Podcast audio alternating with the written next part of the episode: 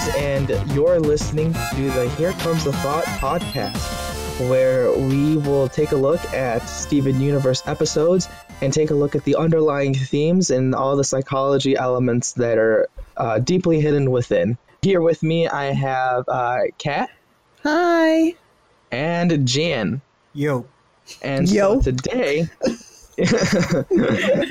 so casual. All right, so today we're going to be discussing uh, the episodes Bubble Buddies and Serious Steven. Um, who would like to take it away? Oh, actually, let's give some disclaimers first. So, one, again, this is still pretty new to us. Um, well, to Gian and Mark. So, we are changing up the format as we go along. So, we went from uh, the first three episodes being an hour long to this one is going to be about 30 minutes. So, maybe a little bit longer because I'm kind of talking a lot right now. And then, so every other episode will be about 30 minutes long. But also forgive Mark and myself because we are both sick. I'm the picture of health here. And luckily, we're all in different. We're all in different parts of the U.S., so we didn't share anything to get each other sick. I'm blaming mine on allergies, and Mark is blaming his brother. Totally 100% his fault. So, uh, you, you everybody missed Mark singing before, and I think what I'm going to do one day is while he's singing, just record. Shh. Now, now I'm just gonna never sing again, guys. You are going to sing again. You guys are just gonna have to try to catch me while I'm in the car. Mark, you're you're like me with singing. You're gonna I mean- you're you're you're gonna be just like me. Every time I mute my microphone, you guys just don't realize I'm actually singing. Oh, wow, you really are like me because that's exactly what I do. So you often mute your microphone. Oh yeah. Uh, when I'm on Discord with my friends, yes. So I've actually heard Kat sing a few times already. I, I don't know. I don't know if you've muted it enough. Really really? Yeah, no, we've heard you. Listen, I, if I mute it, you should No, no, you guys must be like delirious. No, we heard you sing "Here Comes the Thought," and I couldn't tell if you did it on purpose, like you wanted us to hear you singing, or you thought you muted your mic. No, think you guys are crazy. Completely crazy. All right, so uh so Bubble Buddies. Um so Bubble Buddies, let's start with this is where Steven finally meets Connie. Woo, Connie. I love Connie. Connie is an awesome character. She's the best character, best human. I, I can't wait till we see more episodes with Connie in them. But um, this is where Steven starts to show a little bit more of his like teenage side. Because every time we've seen him, he has. We, we've talked about how we don't feel he is uh, developmentally appropriate. He is very juvenile. And this is the first episode where we see sort of you know, standard. All right, guys, you got to remind me. Is he supposed to be like 12 or 13 at this point? Thirteen, I think. No, he's twelve. Wait, what? Yeah, he's only twelve right now. Okay, twelve. Okay, so but so this is the first time we actually kind of see that that point that part of him where he's a 12-year-old boy developing developing feelings for someone else. And what I thought was hilarious is uh Jan ha- actually was the one who po- pointed this out. Connie is reading Catcher in the Rye. Yeah.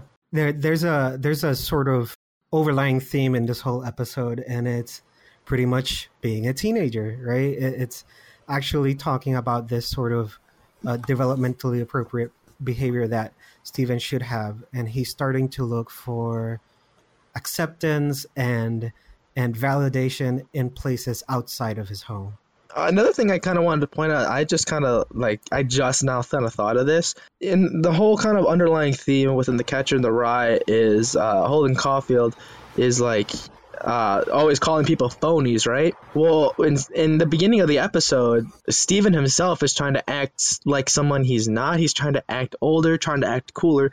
He's trying to act phony in front of Connie to try to impress her. And it's only until, you know, later on in the episode when he starts being more himself that things start kind of uh, the bubble pops or you know whatever the case is and you know then they kind of start to bond more and become the friends that you know he's been trying so hard to to make No, so when he finally kind of lets his own guard down. yes Why did you feel like you needed to point out that he, she was reading Catcher in the Rye? So, first of all, I, I saw the book and then I was reading the wiki and it sort of confirmed my suspicion. And Connie's sort of character arc in this episode is her coming to terms with the fact that that she feels alone, that she feels like she'll never have friends, that she feels like an outsider, alienated, and she's trying to find the, her place in the world. And I find it very interesting that, well, I would assume that's the book she's reading, and she's looking for, she's looking into literature to sort of express her current turmoil, right? And that's sort of central to Geek Therapy hmm and the network we were sort of trying to build. So I thought it was a very interesting sort of example to bring up. I'm going to admit something. I've actually never read The Catcher in the Rye. What? I haven't either. I Wikipedia'd it. Wait, what? Wait a minute. Am I the only person who Oh, read the good. book? Okay, let me Okay, let me so be I'm clear here. Yeah, uh-huh. yeah. You explain first, and I'll explain myself. So, so my reason for never reading The Catcher in the Rye was one before I was in a public high school. I was in a Catholic uh, elementary school. That The Catcher in the Rye was not banned, but it was kind of frowned upon. Um, and then when I went into a public high school, I was in advanced placement classes. So they had pretty much assumed we had all read The Catcher in the Rye. I read things like Les Miserables, uh, let's see, uh, the Portrait Yeah. of Dorian Gray, um, and then what is it, Flowers for Algernon, and then finally it was just, all right, you're now in creative writing courses. So there wasn't a lot of uh, literature besides Yeah. Shakespeare that we read. So I went through Puerto Rican educational system in a Catholic high school. So half of our literature was not even in English; it was in Spanish. So we had Spanish literature, like uh, Latino literature, Latinx literature. So the, hey, you, you gotta cut my education some slack. Like we had a lot of English literature, and then we had to sort of also integrate that with Spanish literature. And I don't think uh, The Catcher in the Rye was ever translated into Spanish. So Yeah, but we read uh, novels in English, quite a few. We read um, quite a few. Can't even remember the titles. Yeah, well, uh, yeah, I read like uh, Night, the one about the Holocaust. I read um, I read that. Which one, the Anne Frank one or? no, no, Night. No, it was Elie. Elie. What was it? Elie Wiesel. Oh, Night, Night. Wiesel. I'm sorry, my bad, my bad. Yeah, yeah, yeah, and and uh, Number the Stars, which is also the Holocaust related. You're starting to see a pattern here. I, I am. Um, yeah, uh, we read Beowulf. We read a lot of Shakespeare. So yeah, Well, see, with me, I had to read it because I was in public middle school, and public middle school, it was all like, "Nope, you're gonna read this book, and you're gonna learn to call everyone a phony." And I'm just like, okay. So after I read the Wikipedia, I was super interested in reading it. Uh, I don't remember much about it, but I mean, it did seem like a uh, pretty. It's like from what I can remember. I mean, I kind of enjoyed it. My my girlfriend actually had to reread it because she's read it a few times. Um, because she's taking a JD Salinger class. But the thing is, is that I don't know why she's taking this class because she hates JD Salinger. She absolutely hates him. She, so she's taking a class on an author she Yeah. doesn't like. Exactly. I mean, she's an English major, so I, I kind of understand why she might have to, but she hates his writing for some reason. I don't know. So when I was reading the Wikipedia article and I was like, "Oh, this book is written by J.D. Salinger," the only thing I could think of is BoJack Horseman, and how he's also the creator in BoJack Horseman of Hollywood stars and celebrities. What do they know? Do they know things? Let's find out. Which is a game show. and only BoJack Horseman fans will understand what I just what I'm talking about. Okay. Never seen it. Um, I'm going to say yes. I'm just gonna smile and nod. Yeah, just smile yeah, pretty nod. much. So and watch BoJack and then understand and then actually laugh. I'll make a mental note of that. Um, so uh, getting back into the the episode here before we you know tangent ourselves away from Steven Universe entirely. Um, Yeah, because we were trying to do like 30 minutes and it's probably not going to happen. Uh, probably not.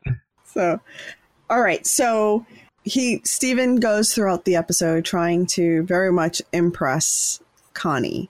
And doesn't he start the episode by kind of like l- staring at Yeah. her from the beach?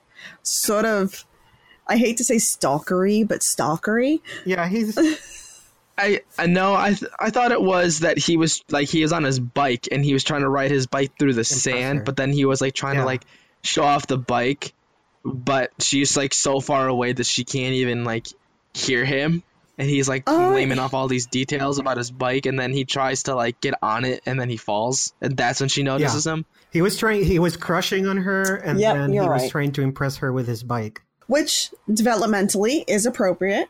Yeah, it is appropriate.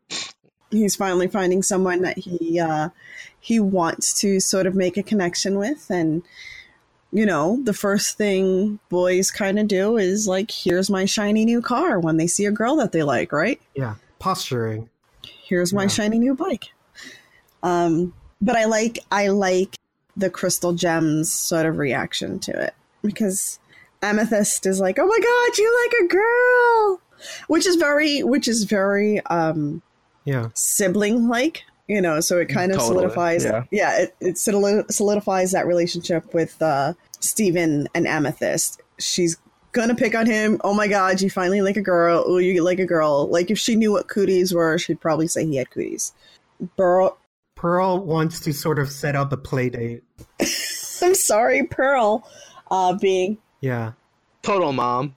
Yeah. Like, let's let up a play. Let's contact these things. Let's get this play date completely set up. We'll have her come over. We're gonna have this huge event thing planned.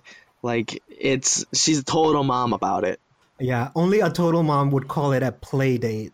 That's a total mom move. Precisely. So let, let's let's actually dissect that a little bit too, because we're we've been talking about um, throughout several episodes. We've been talking about Steven's development and inappropriate versus appropriate development. His uh, his whole Yeah. thing of sort of being a child. Pearl's reaction is very much that reaction to uh, of the mother of a toddler but it shows where she is developmentally also because we have to remember these women don't know how to be Mothers. moms they don't know how to be parents at all and they're sort of getting the hang of it so yeah let's set up a play date is developmentally appropriate if you are the mom of a toddler which is when we think about their lifespan is probably what they think of Steven. Yeah, it's true. And then Garnet is like, she's like the voice of reason, and she's like, no, just talk to her, you know, be straight, like, just interact with her one way or another, and let sort of things come up naturally. And then we have another Steven developmentally appropriate reaction where he says, like, oh, you know, stay off because you'll mess up my funky flow I love that and part. so yeah so he's he's already saying like um you know i have my own funky flow and i don't want you guys you adults to sort of interfere with it because i'm experimenting and i, I want to sort of find myself without you guys and yeah And, and actually, that kind of goes back to like when kids are being dropped off from school. They're like, "Mom, no, drop me off like down the block. I don't want people seeing me with you." It's not that. Yes, okay, yes, it is. It is that they're embarrassed by their parents, but it's not that they don't love their parents. It's that developmentally they want to make an impression with their friends. So all of this is where Steven should be developmentally. This is where he. This is where we would say the quote unquote normal adolescent um, or pre adolescent child would be at this point. He should be trying to make friends, trying to impress people, um, and kind of being embarrassed with his mom's dropping him off for school. yeah But he doesn't have school. And we talked about that. and so what happens I think it was more like you talked about that. I talk about it a lot. Like, I don't get why these people in Beach City, their kids are not in school. So then, um, Steven bumps into uh, Connie, and sort of the bubble uh, p- pops up, which is part of his powers. And The bubble appears because the rocks started falling from the cliff, right? yeah, Okay. Thank you, because I was having a moment there. I was like, why did it just show up? And it was sort of like a sort of defense mechanism came out of nowhere but then he couldn't turn it off right Mm-hmm. and so what we what do we think about that Oh, can I share my one?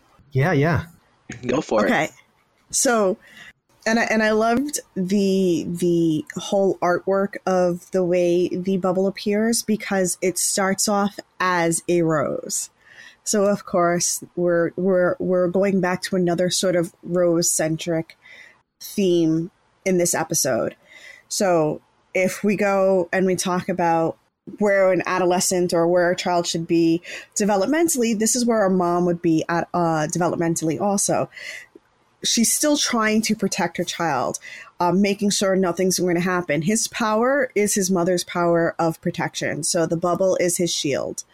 And the first thing that happens is, of course, he tries to protect someone else, but in doing so, he's going to get um, injured if he lets the rock fall on him. And Rose comes out and protects him in the shape of this bubble. Now, we can also see it as sort of the helicopter parent, also trying to ensure that her baby boy stays a baby boy. So, in other words, oh my God, my. So, if we saw this as a a, a mom seeing her son have a crush on a girl for the first time, it's sort of like, oh my God, yay, my baby boy is developing. He's becoming a little man and everything like that. But then there's also that, like, oh, I still want him to be my baby boy. I still want him to be uh, protected. I don't want him to get hurt. And we all know little girls are going to hurt their sons.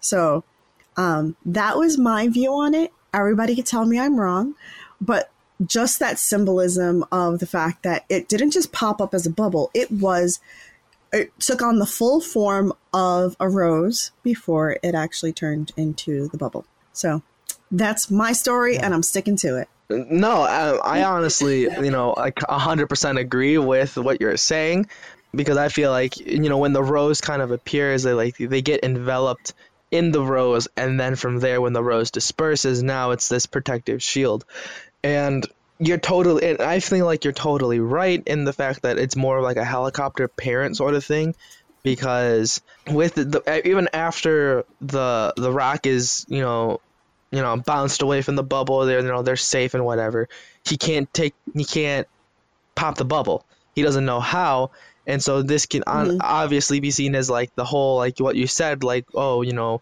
they just want the you know the mom just wants them wants to protect her baby wants to keep uh keep uh, her child as the baby and uh, you know want them to always you know have to go to their mother and rely on their mother.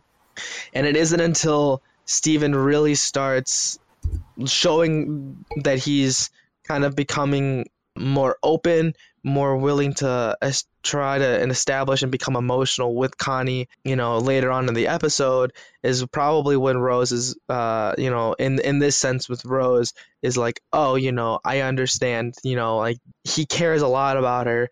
And you know this is uh like they seem like they'd be you know really good friends, so I'll approve of this, Yeah. and that's when the bubble pops. Might I add though, I am really shocked in Steven and especially Connie's ability to swim all the way from the bottom of the ocean in a trench, a freshly made trench, all the way up to the surface with very little breath considering they didn't expect the bubble to pop and she didn't get crushed by the pressure. I'm just saying like that's impressive. I need to take some swimming lessons from Connie. Just throwing that out I, there. I I really like this sort of sort of metaphor, and I'm gonna sort of give you an alternate sort of reading that I have before we jump into Serious Steven. And I think the bubble is Steven's own psychological defenses. And what happens is the rocks that start falling sort of put Steven in a in a situation where he has to be in close proximity to Connie, right? And so once he's there, Mhm. he has to interact. And it's sort of his psychic defenses is sort of telling him, uh, like, you don't feel comfortable, so you're guarded. And that's his bubble. That's him being guarded, him trying to show the best part of him, sort of trying to posture in front of her, uh, telling her like Lars is basically his best friend. Um, and he's sort of trying to impress her. And it's not until he comes clean and he says, you know, I saw you on the parade. You left that bracelet. Like he let himself sort of be open with her and be comfortable in that relationship. That that guardedness was sort of it sort of popped, right? And it's sort of this this first date sort of feeling where you have to wait for that moment where you click and suddenly you find something that you have in common and you can it, it, the flow of the relationship is a lot smoother and that's pretty much what I what sort of my interpretation of what the the bubble sort of symbolized can totally see that point of view also so now they they're stuck at the bottom of the ocean and the bubble finally pops I mean, what do we say about the bubble finally pops? Like you said, he's finally let his guard down and he's being his authentic self, which allows him to sort of, okay, I can put my guard down yeah. just a little bit. Um, and the cool thing is, like in all of this, you know, Garnet is still like he has to sort of yeah. do things himself. We get to see the the whole autonomy thing, but we also get to see the crystal gems help him when really needs. Actually, no, they don't. Don't do they? Because he yeah, saves he the day himself. Yeah, he figures out how to overcome the the monster. So, and that's and that's his own Steven thinking, which we you know has been an ongoing thing. Also, is Steven will discover his yeah. powers in his own Steven way, and Steven has to th- think on his feet, which he does very well on on different occasions. Um, sometimes they don't do the best, but sometimes they are very, very helpful. And this is one of those situations. You know, he was able to tie the um was no, this Centipeetle? It, it, was like the snake. So many no. monsters. No, this was like an yeah, they don't think they really named the mon. They didn't really name this one. It was just um, the monster that yeah. liked to eat glowing stuff. Yeah. So, but he was able to kind of get it to trap itself. And this this victory he has sort of gives the crystal gems the confidence to sort of bring in on his first mission. So um, let's switch to Ser- Serious Steven because this is his first his first yeah. serious mission. Um, so it starts off with him on the teacups. Well, more like him on the floor, and there's teacups everywhere. All right, so they bring him on his first mission, and Garnet tells him she, he has to be serious um, we can't have another disaster like the teacups. Um, so they go into a sort of guys, help me out here. Temple. Yeah. temple, right? Strawberry patch. Okay. Yes. So he they they go into a temple, um, and they decide to finally split up. So where does everybody go? Um. Um. So Pearl and Amethyst kind of are kind of left to kind of do their own thing. That you know, either they go together or they can go separately. But Garnet decides to step up for once and say that um, Steven's gonna go with her, and so it's to kind of show Steven the how serious things can be on these missions and how dangerous they can be.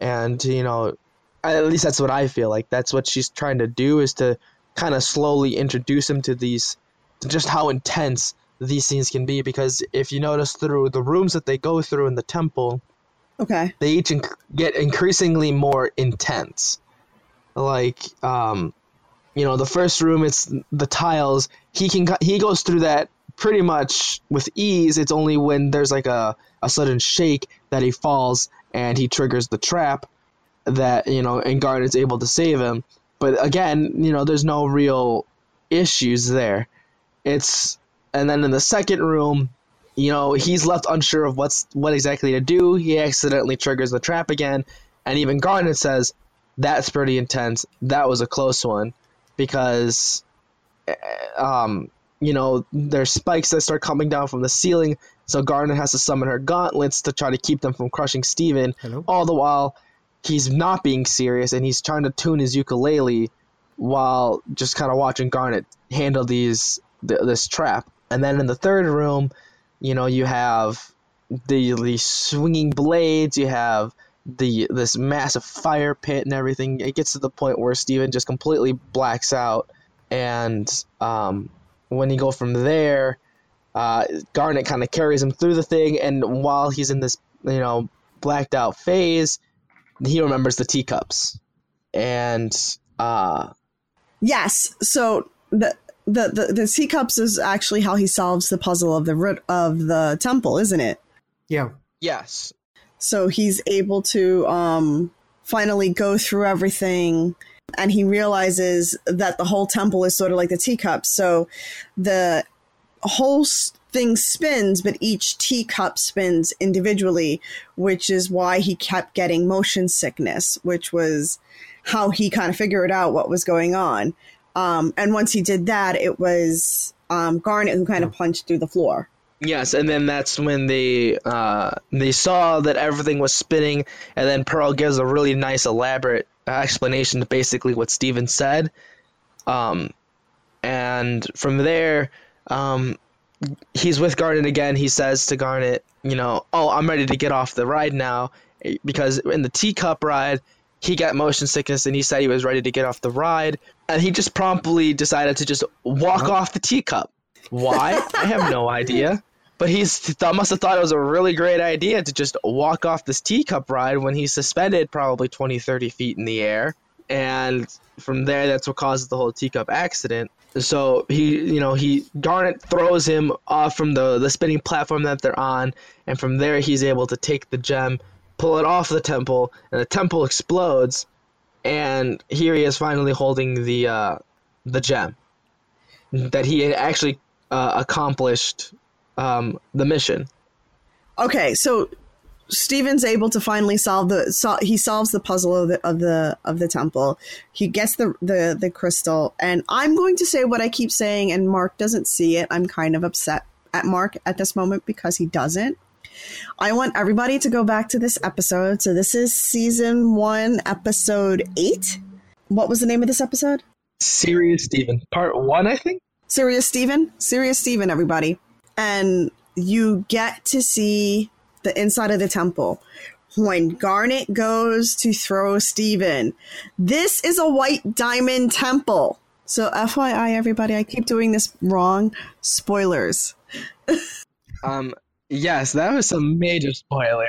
So, I'm assuming that everybody has, and anybody who's listening to this podcast actually has watched Steven Universe and is into Steven Universe, because you probably wouldn't be listening to this podcast um, if you weren't. Uh, So white diamond is like a huge thing.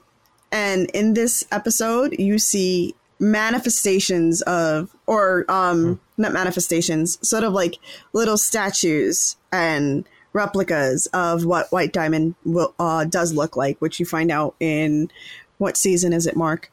uh, season five.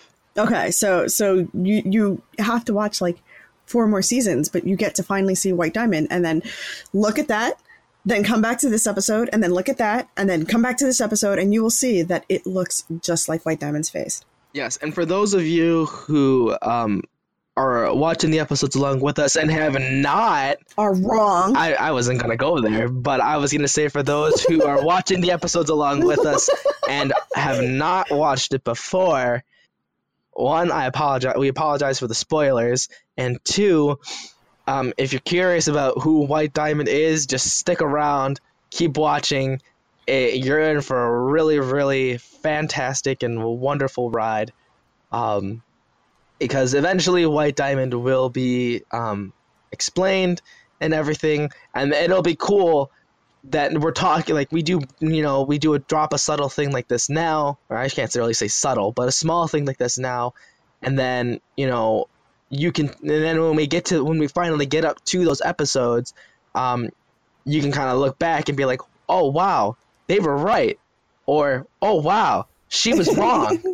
You know, it's up to you to decide. But all in all, uh, I mean, it. You know, Kat says this.